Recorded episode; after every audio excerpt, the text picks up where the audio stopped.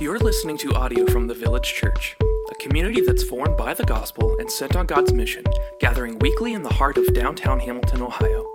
For more information about the village or to connect with us, you can find us online at myvillagechurch.com. My name is Michael. Thanks so much for that reading, for the songs, and you all sounded you all sounded really good today. That's pretty good. Uh, enthusiastic singing, so I love that. Uh, I want to pray in just a second. Um, thank you for being here.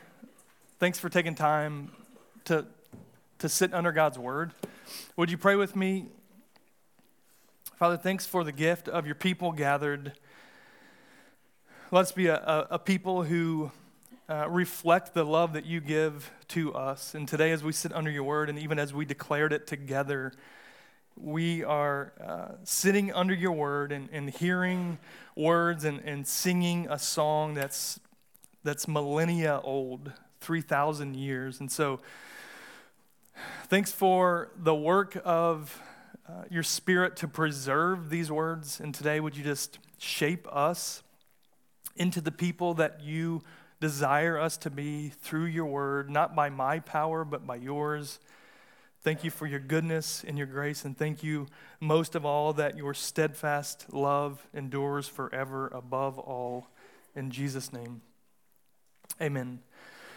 so there is this reality that, that shapes every person in this room and, and every person on this planet. And, and it's something like this How and when we receive or don't receive genuine, trusted love has a way of shaping the way that we think about everything, the way that, uh, the, the things that we pursue, the love that we hold, the love that we give, or the love that we reject. I remember hearing these concepts. Um, you know, Ed educational psychology at Wright State University. And I remember like processing some of this stuff a long time ago. And, and what, uh, what I learned is, is this reality that, that we begin learning trust or mistrust by, by 18 months old.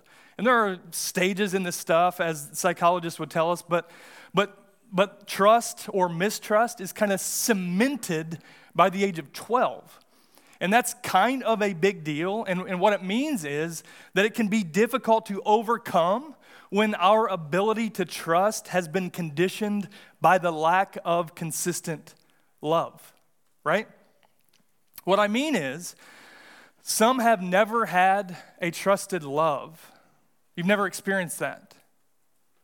Not, not from the time you were a, a baby on up. You, you've never had a trusted love, and therefore you don't trust and you won't love. And, and some have been trained by mistrust to the point to where you, you run from love, whether that's a parent, uh, foster adoption situation, relationships, mate, spouse, uh, friendships, you can't receive love because you've, you've been trained not to trust love. Now, others, they, they might swerve another way. And, and we long for love so much that we give ourselves away to a thousand lovers, none of which give you an ounce of the value, of the worth, of the respect, of the adoration, of the care, of the love that you are actually worth. We run from it even when it's good and true, and we run to it even when it only harms us. Others man, according to this world, others know steadfast love. And, and you have experienced, however imperfectly, a love in this life that has taught you what a trustworthy, loving relationship is like. For, for those of us, we have, have another ditch of caution to be mindful of, and it's that we would, we would become numb to the goodness of trustworthy love to the point to where we would take it for granted. regardless of where this or any of that meets you, just on the front end, you are, as they say, more than the worst, and you are more than the best parts of your past. It doesn't mean that we can't change. It doesn't mean that we can't be transformed by a love, by trust, by truth that's greater than our experience, by a love that is beyond this world. And, and wouldn't you know it? For all the imperfect ways the world proves itself by love, there is a love beyond this world. It is the essence of love, and it isn't an add on to his life. It isn't something that he gets right half of the time, or three quarters of the time, or seven eighths of the time, or 99 one hundredths of the time. It's not something that, that he has to learn or grow into, but he is, in fact, love itself. That's what the Bible teaches us about our God, the God that we've read about, that we've prayed to, that we've sang about, that we've, that we've sang to. And this is what we get to know today that God's steadfast love endures forever above all. And if we behold that, like really grab onto that reality, we won't be able to stop ourselves from giving thanks and, and from singing heartfelt songs of love and gratitude, not just with the melodies of our lips, but with all of our life. So, today, as we continue this Advent series, Give Thanks, where we're looking at Psalms of Gratitude, Today we're looking at Psalm 136, and there are kind of three movements of this psalm, and I, I kind of have thought of it this way. Uh, there may be kind of like three panels of a quilt that are, that are woven together with the threads of love, because that's what's happening. They're kind of three big movements, but love is the thing that's tying all of this together. And, and what we see is we get to do this give thanks that God's love, firstly, separates him alone as God. There is none like him. That's what the psalmist wants us to see. And we'll start in 136, verse 1 through 3. Give thanks to the Lord, for he is good. For his steadfast love endures forever. Give thanks to the God of gods, for his steadfast love endures forever. Give thanks to the Lord of lords, for his steadfast love endures forever. Maybe you can help me out by filling in the blank here. Uh, there was a farmer had a dog, and something was its name. Oh, Bing, bingo, nailed it, right? That's my version of Doug's G.K. Chesterton quote, all right? Repetition is a, is a tutor, it is a teacher, it is a tool. And, and this, the psalmist knows, and the, the church has been learning about this God that, that loves us and that, that, that his love endures forever for a long, long time. There, there's something about a kind of love that slashes through all the imposters of this world. Like I've told my kids many, many times, uh, you won't find a love like you have here and now from your mom and dad, right? And I know that's imperfect.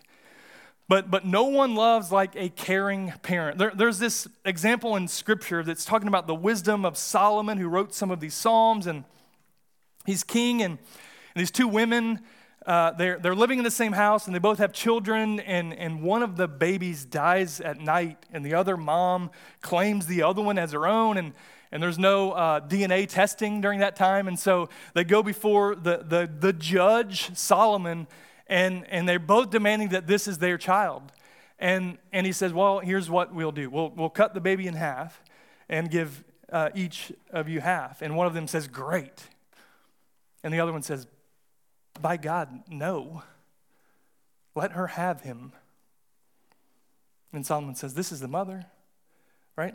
And so that helps us see the, the love of a mom. But, but here's the thing no one loves like a caring parent, and, and no one loves like a, a committed spouse. You think of the love that, that on a wedding day when someone presents vows to one another and the things that they say, and we know that it's hard, we know that it's muddy and it's not always perfect, but, but two become one, and there's this sacrificial love one for another, laying down your life for one another. No one loves like a, a caring parent, no one loves like a, a committed spouse, no one loves like a dear friend. And in this room, gosh, I am encouraged regularly of the way that you guys friend one another and the way that you care for one another. And yet, each of those unique yet imperfect uh, relationships, they, they uh, parent, children, spouse, friends, they all love, but with a layer of thinking and feeling and living that is flawed from the fabric of life. It's, it's, we say it this way that it's fallen. That in the third chapter of this book, you know, all hell breaks loose and it breaks everything. It breaks the relationship between uh, Adam and Eve and the Lord, and Adam and Eve and one another, and Adam, Adam and Eve in all of creation. So, so, as it were, we are stained as we are children of Adam as we come into this world. We are stained by sin and its work so we can love deeply, but imperfectly. And we can endure steadfastly, but with limits. But, but God, this God that we have read about already, even today, He's not like us. And here we learn of this God of love. He is capable of something that no other being is. And it's this perfect, enduring love. Give thanks, for his steadfast love endures forever. And what this means uh, is, is the, the kind of the, the original language this, this word for steadfast love, it refers to the covenant commitment and loyal, faithful love that originates in God and is resolutely expressed toward his people. That means that, that, that this type of love comes from the one who is love, God himself. Steadfast, what does that mean? It means continually. Love, what does that mean? No, we have no idea. But the deepest affection and desire for ultimate good. The deepest desire and affection for ultimate good endures. What does that mean? It means that it doesn't fail, even when it's opposed and when it's difficult. I think of not me, but someone else doing like a Tough Mudder or like a triathlon, and, and you just imagine swimming or biking or, or rowing or whatever it is, running and you just can't go on. There's nothing left in your legs, and yet you go on and you go. And, and that's the type of endurance that, that this love from our God has. How long? Forever. It, it, it doesn't cease. And the heart behind all of this is, is it's conveying un, the, the unceasing nature of God's commitment over the course of Israel's history to his people. He is loyal to them even when they are not loyal to him. And it turns out that God's people of old, they, this isn't true just for us today in this room. God's people of old knew a bit about disappointment.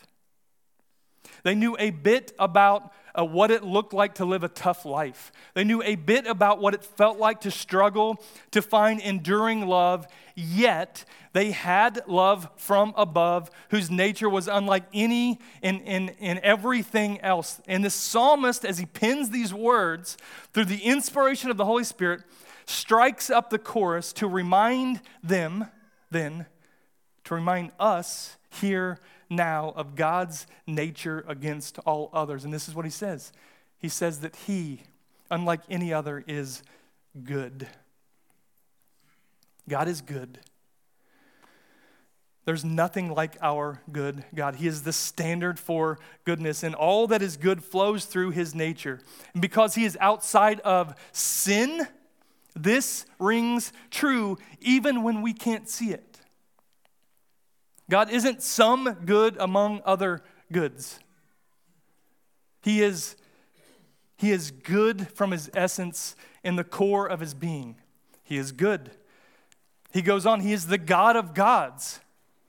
All right, you think Marvel Cinematic Universe, right? Who is the most powerful? It's not even a question. He is the God of gods. Literally, it communicates that, that he is supreme over all foreign deities. He is the, the God of gods. And these are things that we, that we pray. Like, oh God, you are the God, you are good, and you are the God of all gods, and you are the Lord of all lords, and we have no idea what we're saying. And the psalmist is saying, no, this really matters when you say those things. If those things are true, that changes something.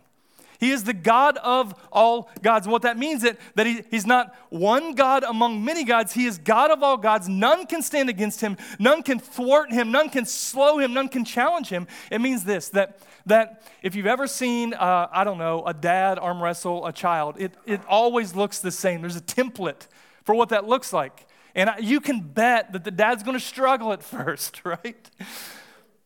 Right? And it looks like this, and he's like, "Oh, what am I? Oh, you're so. T- what am I going to do?" And then it always ends the same way.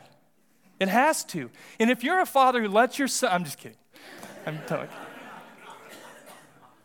But, but think about the the infinite power in in the dad's arm compared to the to the son, to the child.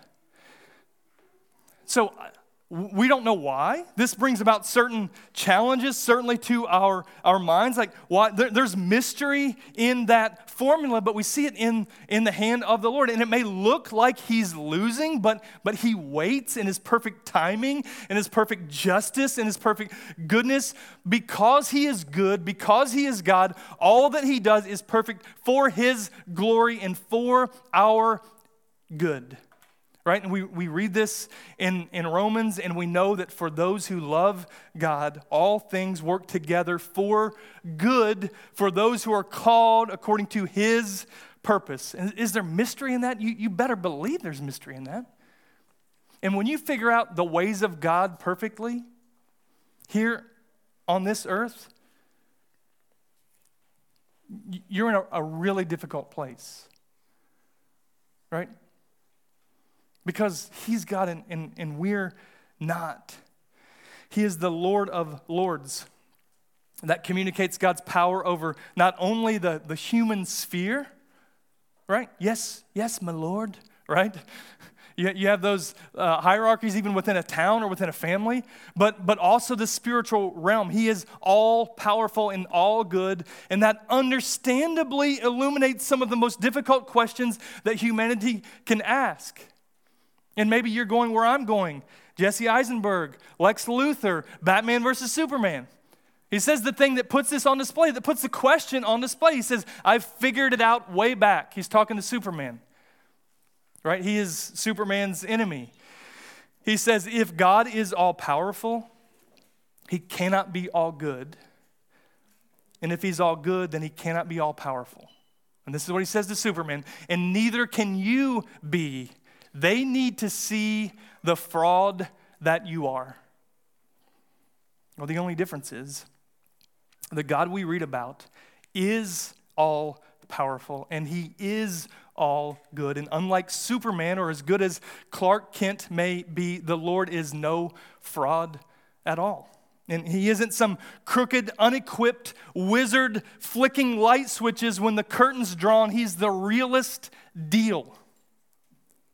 That's the God that, that we serve. And, and you know, like in this life, rareness is, is something that increases value. And I don't mean the way that you cook your meat or don't cook your meat. I mean, I mean like the idea of, of one of one. Like you think about beanie babies and there was only one of these things made, or, or 12 of these things, or, or cars, or you think of shoes or memorabilia, or the Mona Lisa, or the Rosetta Stone, or the Dead Sea Scrolls, or, or Hope Diamond. One of one is invaluable and there is none like our God. No ultimate good, no ultimate God, no ultimate king, no ultimate Lord like him. And here's the kicker He longs for you. It's not just this thing in a museum where you think, oh man, if I could just, you know, if I could just see that, or if I could just hold that. He, he says, through his word, through his son, here I am I am yours and you can be mine. So we are stirred to give thanks for God's love, which separates him alone as God, and the invitation for us. His steadfast love endures forever above all. And what we get to know today is we get to know him. And that takes us to the second point, which is this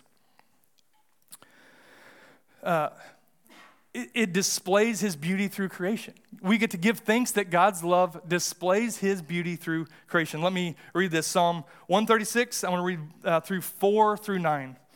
To him who alone does great wonders, to him who by understanding made the heavens, to him who spread out the earth above the waters, to him who made the great lights the sun to rule over the day, the moon and the stars to rule over the night, for his steadfast love endures forever. And the invitation give thanks to the one who flung the stars and who hung the sun and the moon. This is why the beauty of nature can take our minds to spiritual places, bigger than just the here and the now. And, and, and there's, there's nothing quite like feeling small. And I imagine this meant something for the hearers then, 3,000 years ago, to consider uh, the, the stars and the sun and the moon, and that, that meant something for them. But, but think about what it means for us. And, you know, we're, we're uh, it's, it's different today, but equally great. You know, we're such a big deal now. Like, we can do just all the things compared to them, right? And, and humans are really good at going big or going home.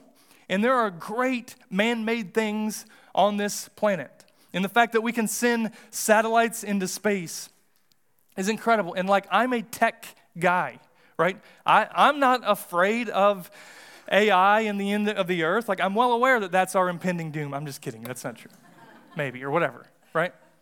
But like, honestly, you look at Tower of, of, of Babel stuff and you think, they built a tall tower and, and God came down to them and he says, Man, what, what can't man do? And you look at you know humanity now and you're like, dang, we're like a big deal. But gosh, I don't know if you've ever seen these, these pictures that are like bajillions of megapixels of whatever. And it's like right here is the Milky Way galaxy, and you can't even see it. And we're like, like, look at us. Look how great we are. We send, we can get we can get uh, photos from like this far across the Milky Way galaxy. Look how great we are. And you don't even show up on the map. All the greatness of man, it doesn't even show up in the tiny little picture that we took that's bajillions and bajillions of light years wide. It doesn't even show up.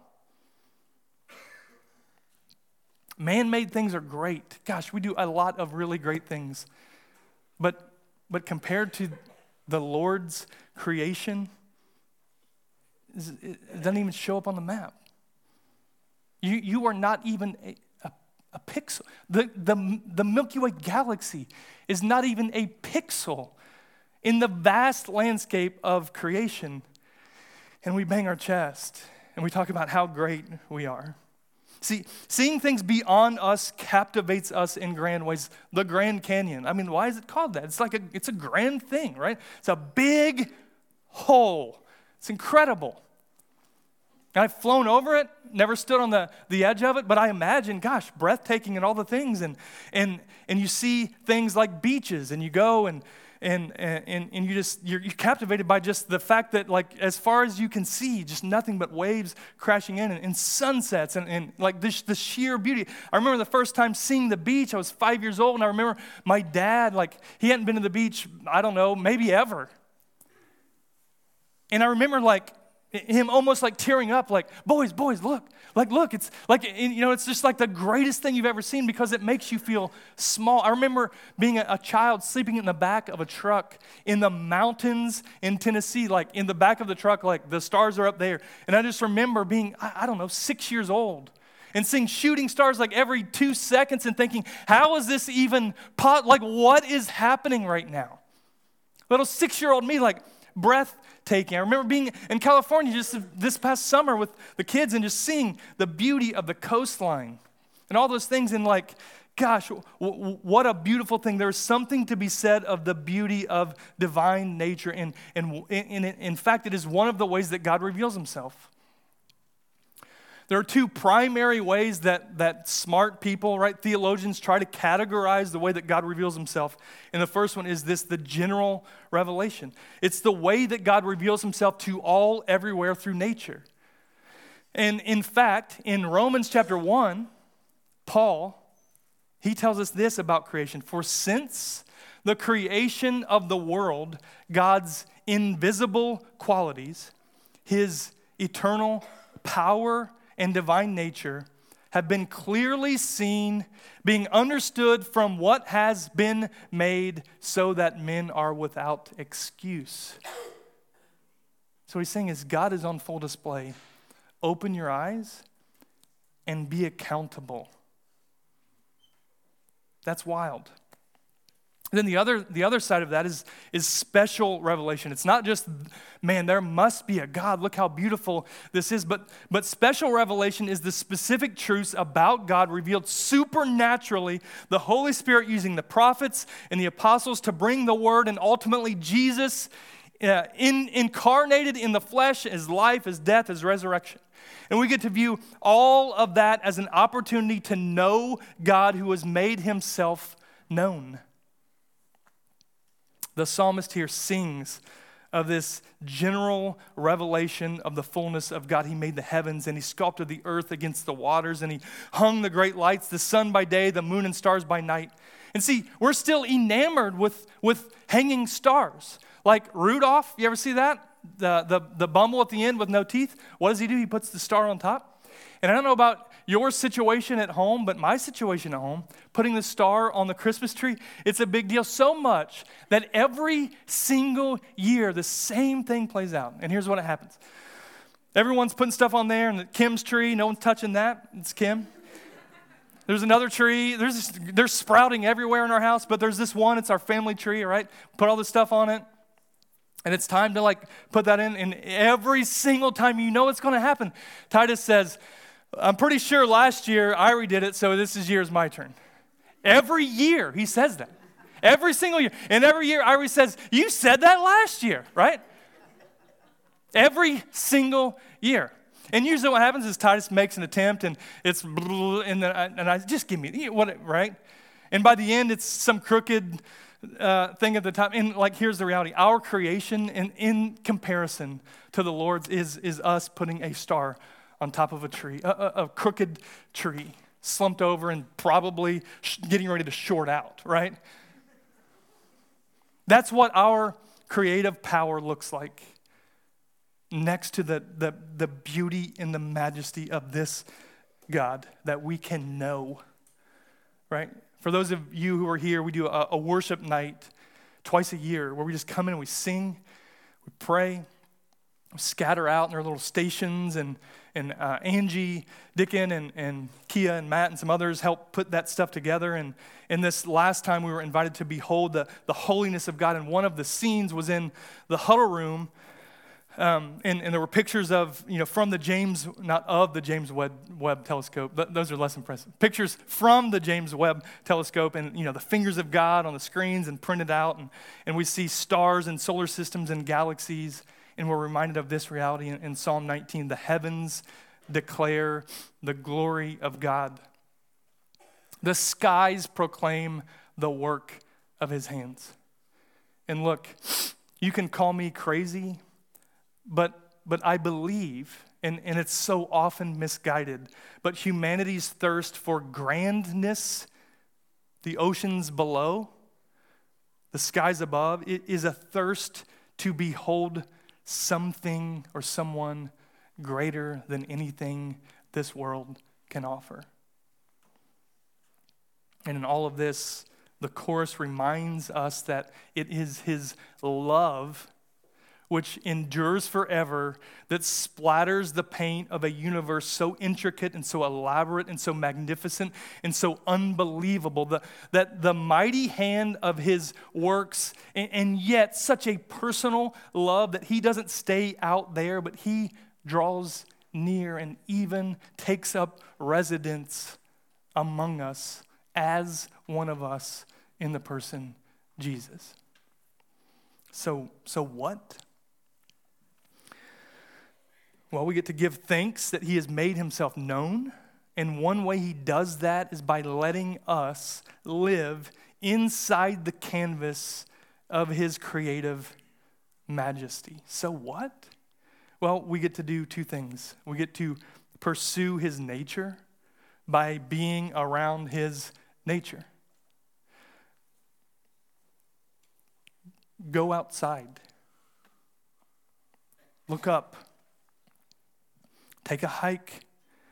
Look at something real. I, I, dare you to do that. I dare you to do that as a pattern of life. Be small at the foot of a mountain. Be small under a crashing wave of the ocean. And when you do that, don't let that lead you to, to worship the creation.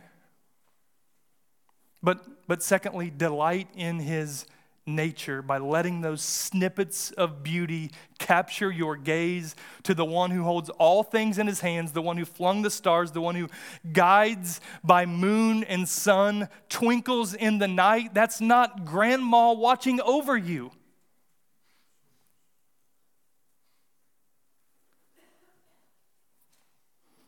But it is the vast splendor of God's love on display. Don't let the, the good things of God cause you to worship creation, but let them cause you to worship the Creator. So we are stirred to give thanks for God's love, which makes His creation sing His name in the invitation. His steadfast love endures forever. Above all, so we can trust Him today. And the third thing is this we get to give thanks that God's love motivates his power to save and sustain.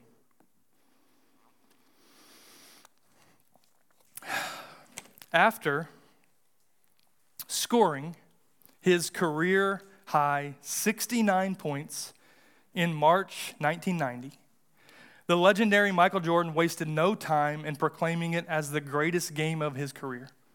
Michael Jordan, 69 points in one game. It's pretty good. However, this memorable moment would not have been possible without the contribution of another player, rookie Stacy King of the Chicago Bulls. At least that's what King would later tell reporters. He stated it. Uh, he, he said, The rookie just couldn't resist taking credit for his role in this historic performance. Michael Jordan, 69 points. Stacy King on the court. And this is what Stacy King, this is the way he told the story afterwards. I'll always remember this as the night that Michael Jordan and I combined to score 70 points.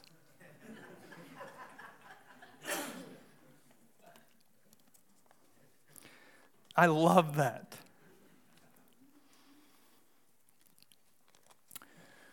When we take credit for God's work to save and sustain us, this is us. It's, it's comically insufficient. See, for the first 10 years of my life in Christ, and, and, and sometimes still today, I, I co stamped God's work to save me with my own contribution. Like, in my mind, it would be like, okay, God saves, absolutely. Like, God's grace is sufficient. Amen. Easter is awesome. Yes, it is. Christ on the cross is the foundation of my life. Amen. But what I actually believed was that my works, my good, my contribution, it, it earned or, or at best kept my eternal life. I don't know if you ever feel that way.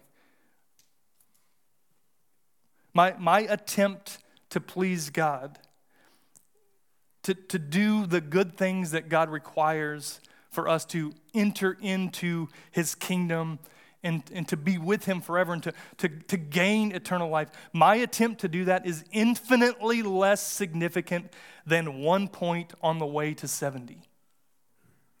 Like the works of your hands, the, the goodness that you, like the idea of like, how could, could God send good people to, to hell or, or whatever?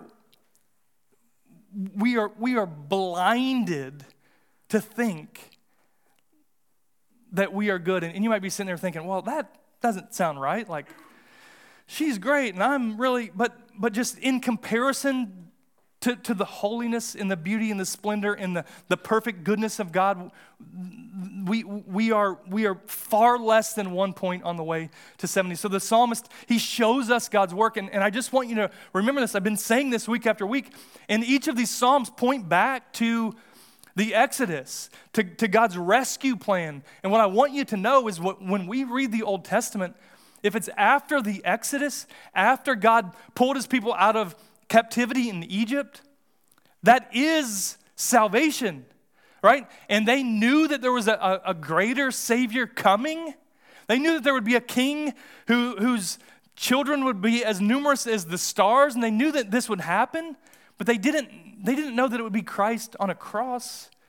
They didn't know what that would look like. And, and, and in fact, the, the, the Psalms themselves are, are actually five books put together, compiled, and, and as I understand it, the first two are, are kind of before the Exodus, and the last three books are after the Exodus. And so here we're, we're on the back end. There are only 150 Psalms, and we're in 136. So we're looking back at what God has done. And this is what the psalmist shows us He is the God who, who saves, He rescues. He led His people to freedom from Pharaoh when they were held captive in, in Egypt. And there's a long story in that, but basically, God's people were a part of of Egypt under Egypt's kind of thumb, as it were.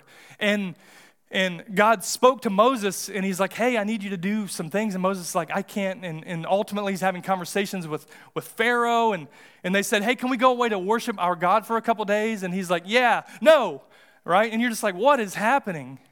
And ultimately, God shows up and he's like, Okay, I will be taking that now. And by that, he meant his people right? He will save them. And, and here's what he did he struck down the firstborn. He brought plagues upon Egypt, only Egypt, but he spared God's people. And he brought Israel from among them with a strong hand and outstretched, outstretched arm. Miraculously, he divided the Red Sea so Israel could walk through as they pleased on dry land.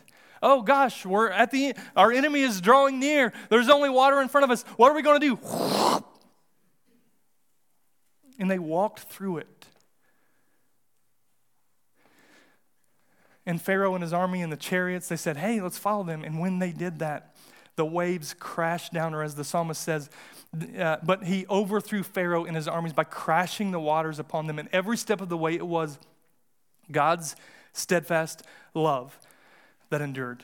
And it was his steadfast love that enabled them to endure. And we keep reading. It wasn't just that he saved them, that he rescued them, but, but he sustains them. In verse 16, we, we read, After he rescued, he sustained them. He led his people. He struck down kings.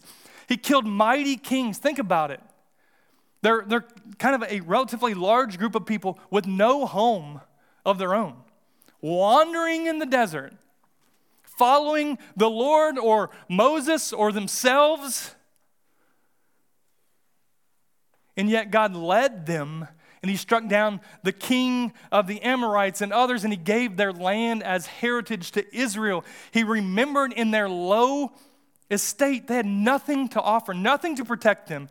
He rescued them from their foes. He provided food for them, quail and manna. God provided with no contribution from his people. And so, what this psalm is, is singing is not only the greatness of God and his mighty works, but, but the driving influence for God's power is that he is moved by his great love for his people, that he might save and sustain them. And the plan all the while was that despite sin and rebellion, God was making a people for himself the whole storyline of this book. God is making a people for himself above all for all time. His steadfast love endures forever. And because of that, we get to give thanks that his love separates him alone as God. We get to give thanks that his love displays his beauty through creation. We get to give thanks that his love motivates his power to save and to sustain them and us. See, those aren't the only ways that God has put his love on display. Right?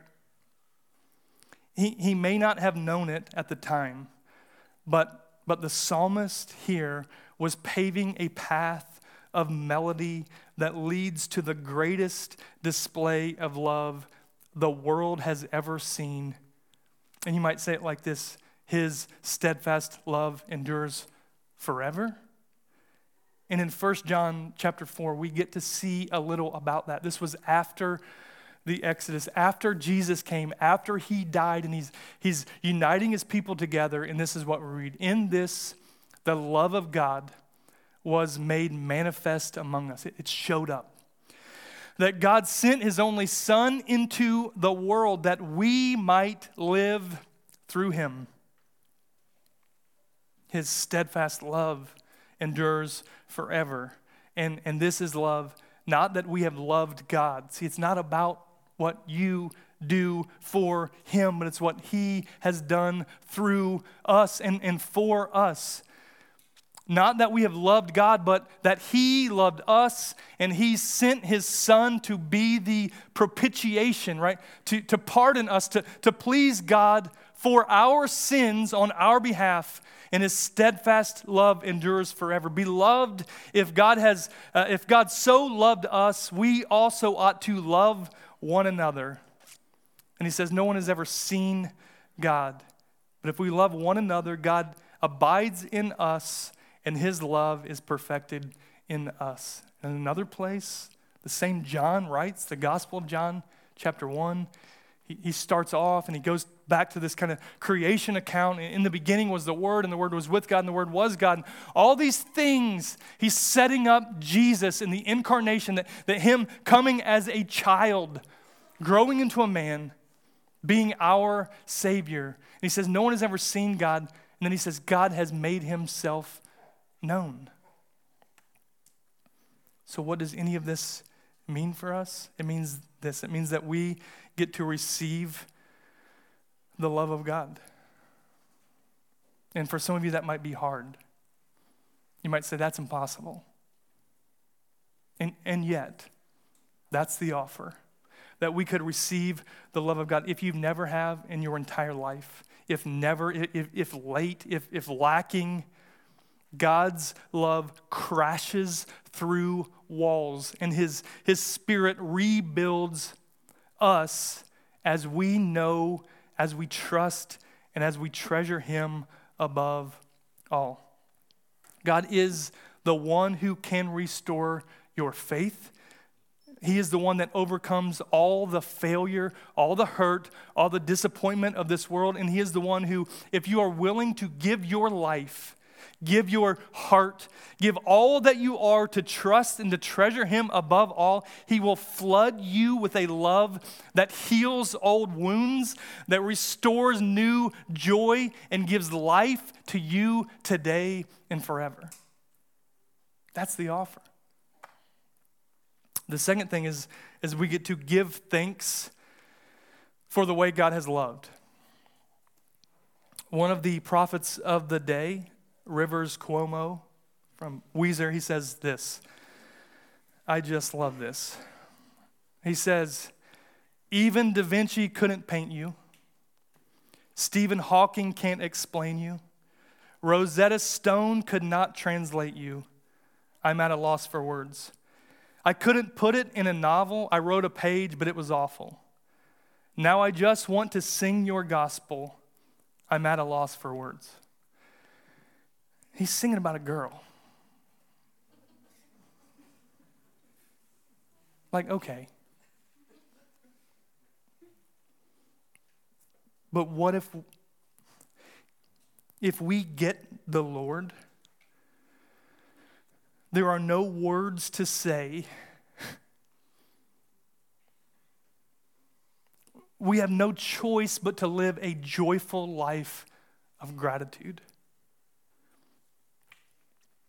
We get to give thanks for the way God has loved.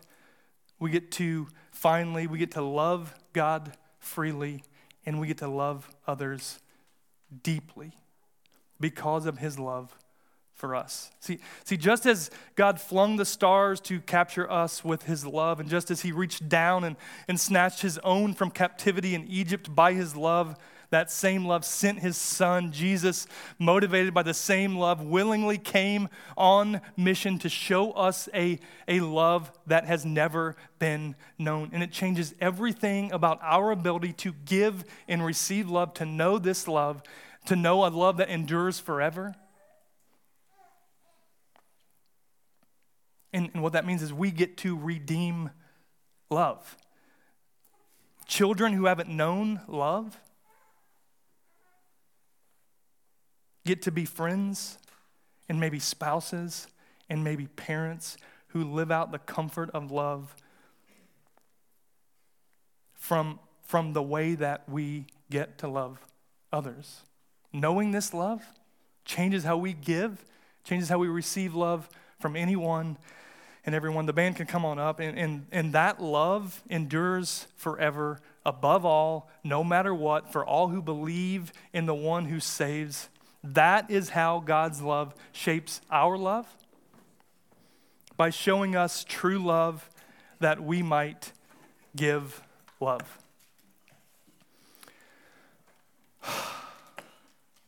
We get to respond today. You can sit right where you are listen to the songs that, that they sing. You can sit and sing. You can stand up and sing. Join the chorus of gratitude for God's love. You can pray over there by that prayer bench. You can go over there and, and, and meet someone by that red tree over there. They would love to pray with you about anything, right? Anything at all.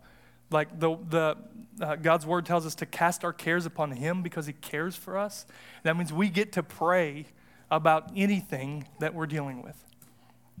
If you're in Christ, then the invitation is that we get to share a meal that reminds us and declares the good news of what Christ has done for us.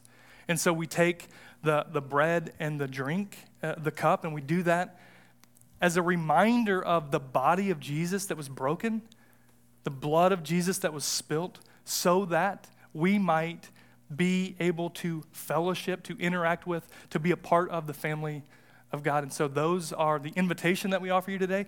There will be um, some questions on the screen. And, and honestly, we do this week after week after week so that this word doesn't just sit dormant in our heads or in our hearts, but that we can legitimately reflect and repent. That means turn from, receive, respond, and rejoice in the work of God through His word. Would you pray with me? God's, God, thanks for your goodness and your grace. Thank you that you are good and, and God of all gods and Lord of all lords, and that you fling stars to show us your love, that you saved your people of old from Egypt and in this room even today. You desire to save and to sustain us from sin's grip. Would you let us turn to you today? Would you break down walls for people who, who are unable to receive the love that you have? Today, would you let them put all that they are, all that they have in your hands, trusting your love for them because of the work of Jesus on our behalf. In Jesus' name, amen.